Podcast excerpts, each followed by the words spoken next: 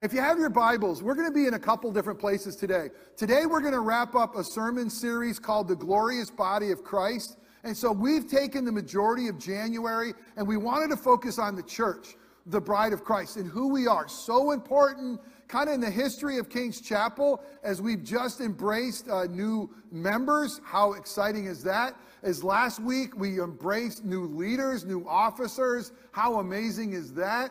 And so, what's so important for us is to look at God's word and have God's word tell us who is it that we are. And when we look at God's word, it tells us some amazing things. It says this it says that we are a part of the glorious body of Christ. Now, I know what you're thinking. Hey, wait a minute. I know the church, and I've seen the church act over the years, and not always very glorious. I mean, sometimes it's uh, the opposite of glorious. But in God's eyes, because of what Christ has done, we really are, the, we're the bride of Christ. We are this glorious body of Christ. And so, what we have done with this is we've looked at God's word and we've realized that 1 Corinthians 12 and Romans 12 will tell us that every single part of the body is indispensable. So, if you're here uh, and you love Jesus, uh, you're a part of the body of Christ. Uh, God has given you gifts. And you may seem weak or less important, but Scripture says indispensable, all hands on deck. We all got to be together. And then we realized, we looked at God's word and says that, that God is, has made us one, that we are one in Christ. But He's given us different gifts. And we looked at God's word, and He's given us leaders to shepherd our souls. And so this morning, uh, as we conclude the sermon series on the glorious body of Christ, we're going to focus on what's most important to the church. What is the glorious head? The glorious head of Christ. Well, we live in a time where people seem to be absolutely obsessed with their bodies. Uh, they're obsessed with their bodies, the way they look, um, the way they look to others. I mean, that obsession often goes into an eating disorder at times. Uh, obsession might be uh, of kind of sculpting your body or, or somehow fighting the aging of your body. But body appearance, uh, so, uh, so important to our society where there's things like body shaming, uh, where people are, are, are, really struggling. You know, where do I fit in when it comes to body imaging? Uh, body image. So this is what uh, is, will be out there on the web as far as what is body image. It's a subjective picture or mental image of one's own body. It's a subjective picture. Doesn't have to be a reality.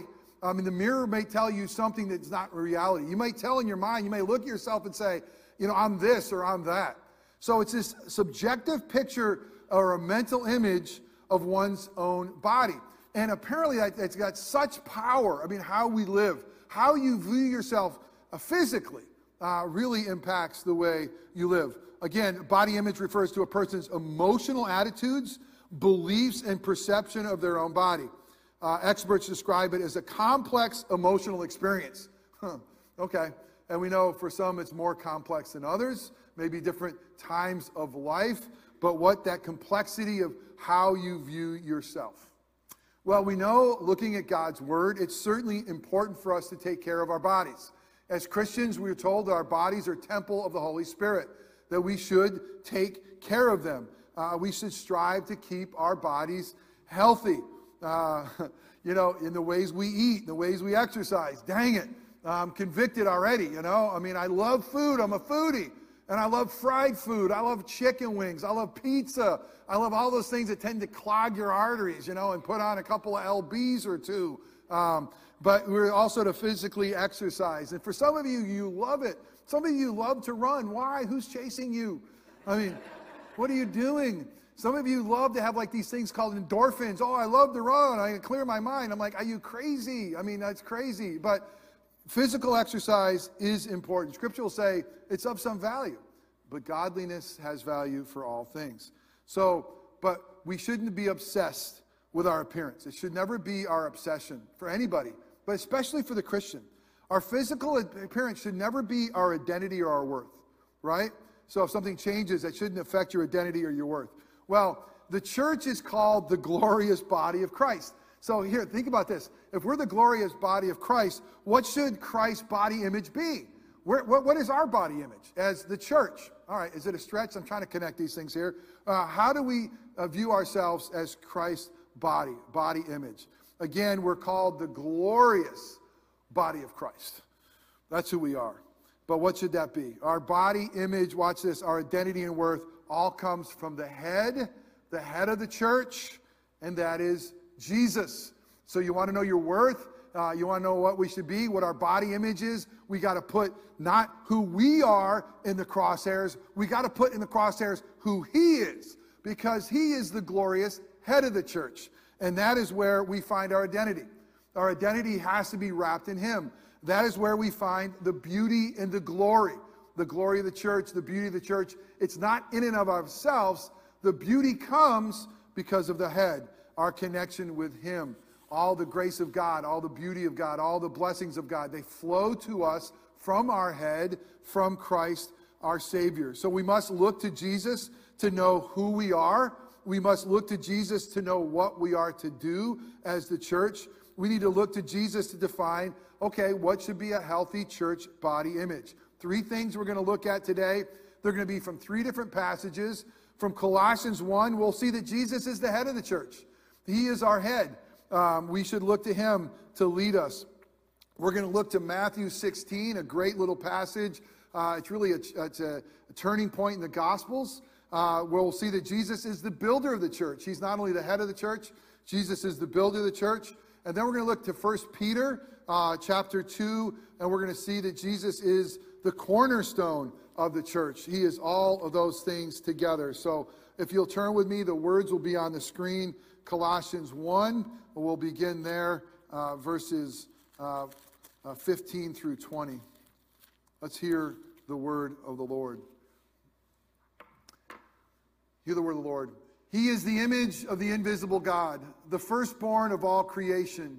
For by him all things were created in heaven and on earth, visible or invisible, whether thrones or dominions or rulers or authorities. All things were created through him and for him. And he's before all things, and in him all things hold together. And he is the head of the body, the church. He's the beginning, he's the firstborn from the dead, that in everything he might be preeminent. For in him all the fullness of God was pleased to dwell, and through him to reconcile to himself all things, whether on earth or in heaven, making peace by the blood of his cross. Then we turn to Matthew 16, verses 13 through 19. Now, when Jesus came to the district of Caesarea Philippi, he asked his disciples, Who do the people say that the Son of Man is? And they said, Some say John the Baptist, others say Elijah, and others Jeremiah or, or one of the prophets. But he said to them, But who do you say that I am? Simon Peter replied, You are the Christ, the Son of the living God. And Jesus answered him, Blessed are you, Simon Barjona, for flesh and blood has not revealed this to you, but my Father who is in heaven. And I tell you, you are Peter, and on this rock I will build my church, and the gates of hell shall not prevail against it. I will give you the keys of the kingdom of heaven, and whatever you bind on earth shall be bound in heaven, and whatever you loose on earth shall be loose in heaven. And then lastly, 1 Peter chapter 2.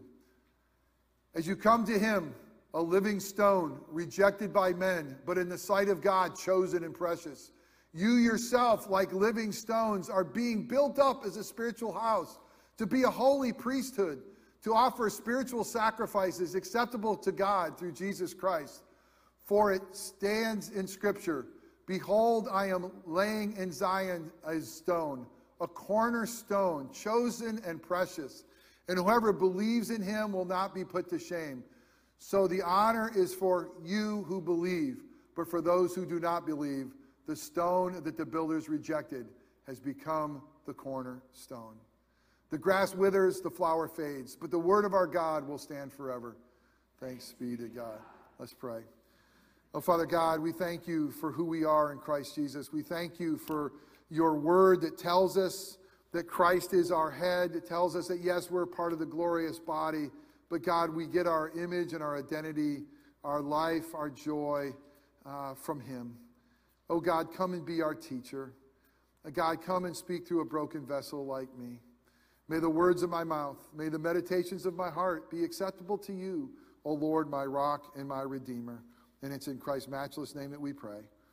Amen. So what we learn in this is amazing. It says that Jesus is, is the head of the church. He's the head of the body. That in everything he must be preeminent. So that's not a word that you and I use very often, the preeminent, but it's basically saying he should be the first of importance. All things should be about him, go through him, for him. He should be the priority of all that we do. When it comes to King's Chapel, it shouldn't be first and foremost, what do we want? What do we like? The question should be, what does he want? What does he like? We must do all we have. The aim of who we are personally, individually, and the aim of who we are corporately should all be done for Him, for the glory of our great God and for the good of our neighbor. Really, Jesus needs to be preeminent in all we do.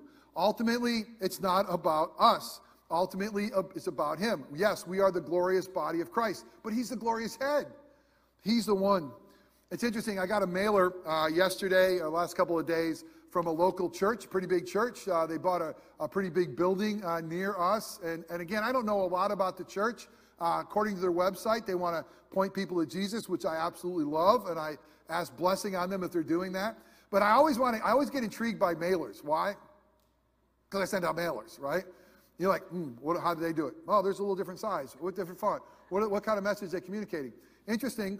Uh, they're going to say in the month of, of, of uh, February, Valentine's, good thinking, they're going to be doing a sermon series on intimacy. Uh, they want to do something on intimacy. And by the way, if you leave here to go there, I'm going to be mad at you, all right? And so, uh, um, so they, they want to talk about intimacy. And they, they really interesting what they say. They talk about intimacy. They said, um, here's how they broke it down. In to me, see.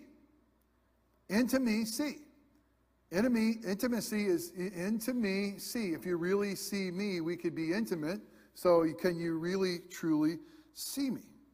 And I, I, I think, hmm, okay. So skeptical Jeff, uh, it's like, I, I understand what you're trying to do. But really, the church's ultimate goal is not intimacy. The church's ultimate goal is we need to see Jesus. I mean, we need to see Jesus and, and his beauty and his fullness. We need to see him. Uh, we need to know him. Uh, and listen, here's the beauty of the thing. You really want to know who you are. You really want to have you in the fullness. You want intimacy. Me see is seeing Jesus in you. I mean, that's true life. That's when you come alive. That is, it's not taking from us, it's gaining from us. So church should be all about into him see. All right? Into Jesus see. Why? Because he is preeminent over all things. He's the head of the church. We gather here not to just navel gaze, not to turn and look at us, but to look to the one who gave us life and life abundantly, the one who loves us and forgives us, the glorious beauty of Christ. We need to see him. And when it comes to this passage, it's incredible in Colossians. And they were wrestling with who Jesus is. I mean, he's, and here's Paul is saying, listen, there's no one like him. I mean, Jesus is it.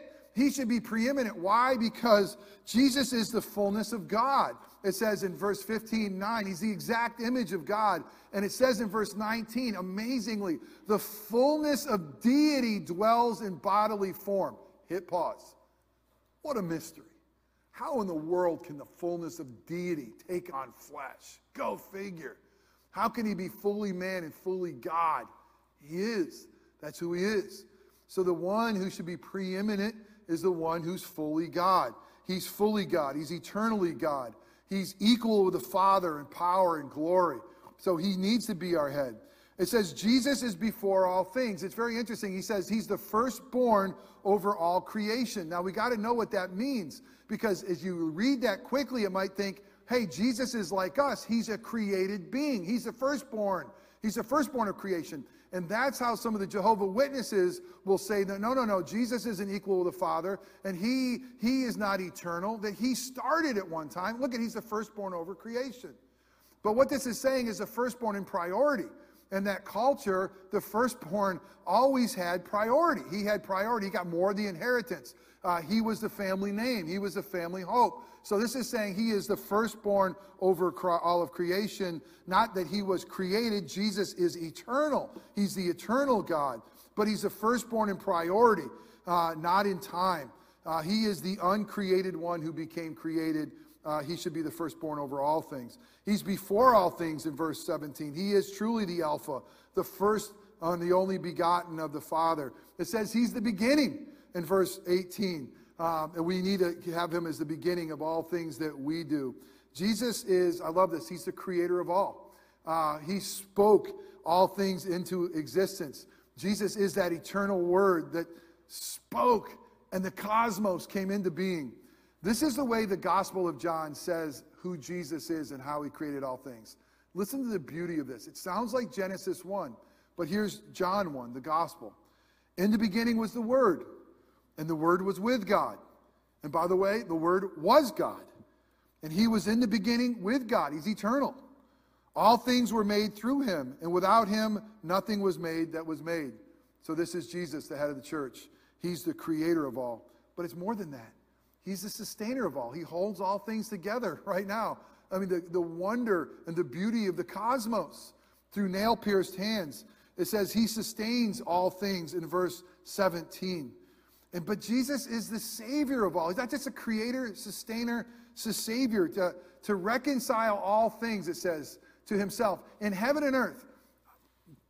Mind blowing that Jesus is going to come from heaven to earth to reconcile the Father to holy sinners, to, to, to sinners, the Holy Father to, to sinners, to reconcile the two of us through the death, life, resurrection of Christ Jesus.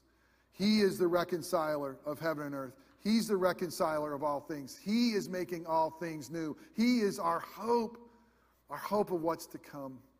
Jesus is the only Savior of the world to reconcile all things to Himself. How does He do it? It says, by making peace by the blood of His cross. Now hit pause. Peace with God is not through religion. Peace with God is not through joining a church. Peace with God is not by being baptized. All those are important things. Peace with God is only accomplished through the cross.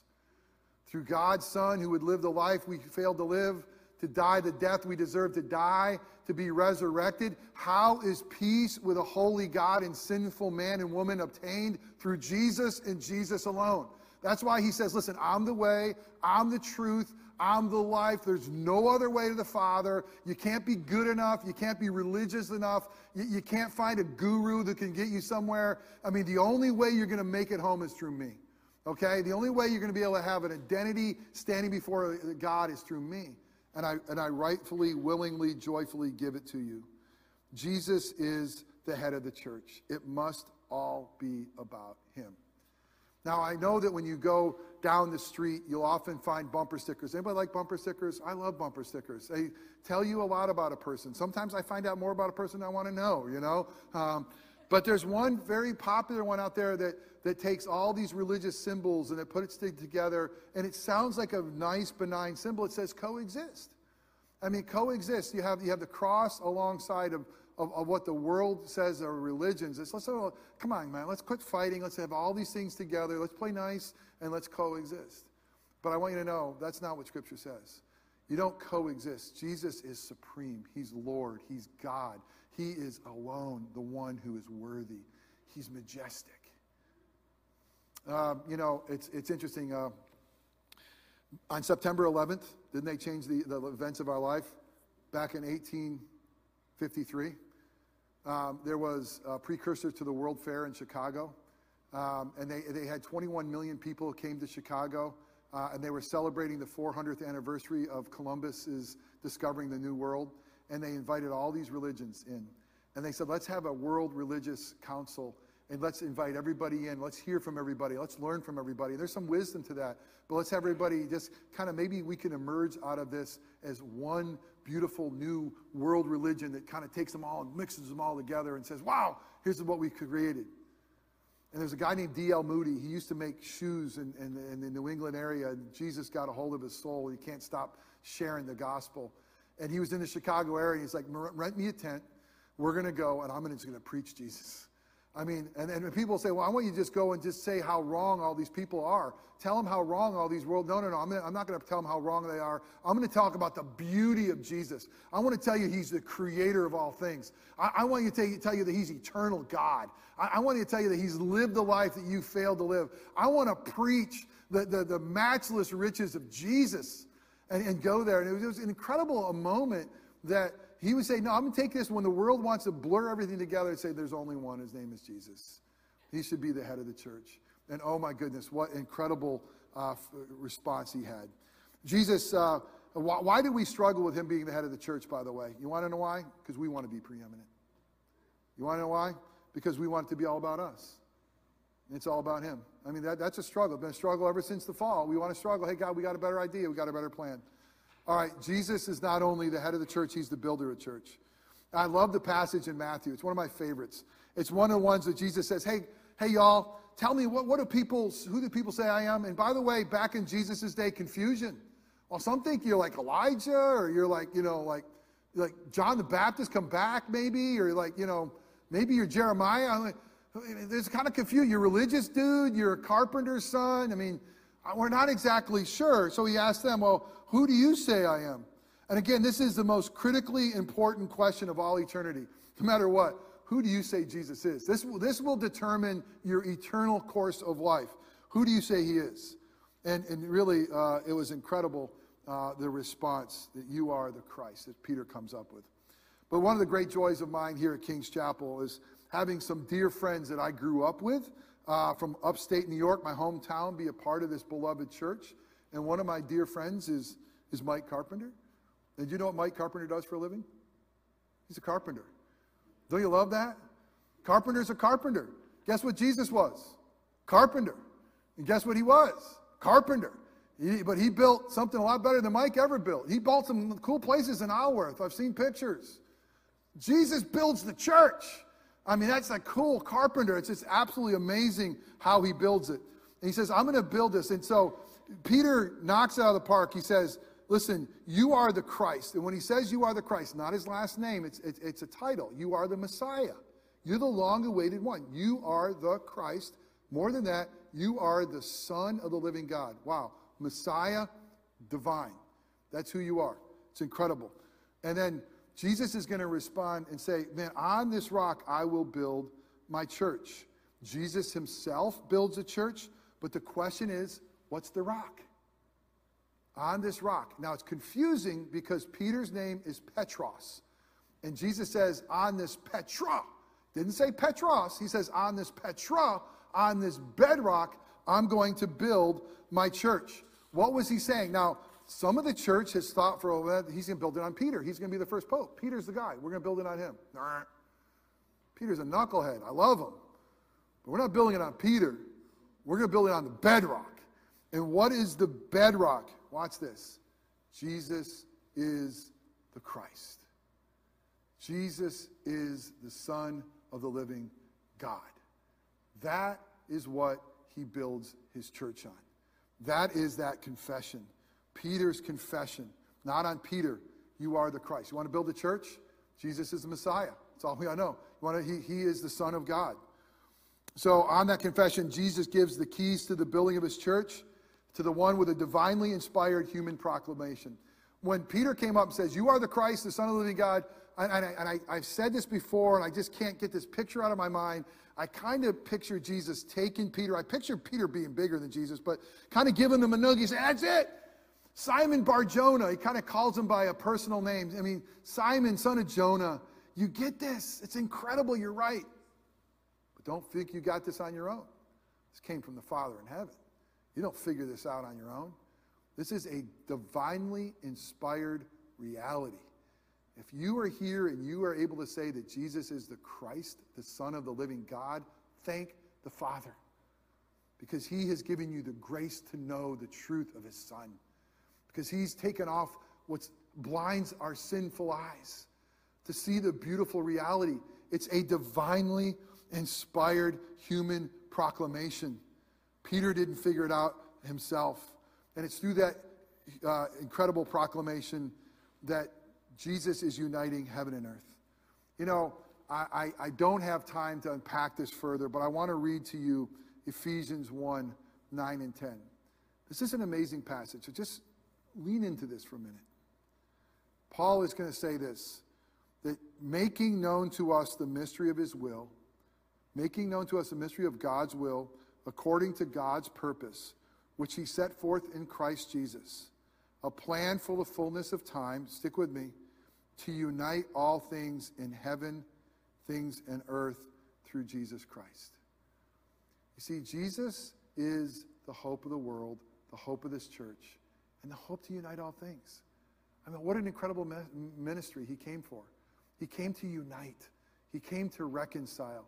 And the keys of the kingdom are this that Jesus is the Lord, he is the Son of the living God. And when we proclaim that, we are binding things in heaven, we are loosing things in heaven. The, the Greek here is very important. It's basically saying, You proclaim this, by the way, it's already been proclaimed in heaven. It makes it very clear in the Greek that what we are able to bind and loose here on earth by the proclamation of the gospel has already been predetermined by the God in the heavens of what we're to do. But you preach the word. You preach that Jesus is the Lord and that he is the cornerstone. And it's, it's what we're going to build on. Um, I'm out of time. Sorry.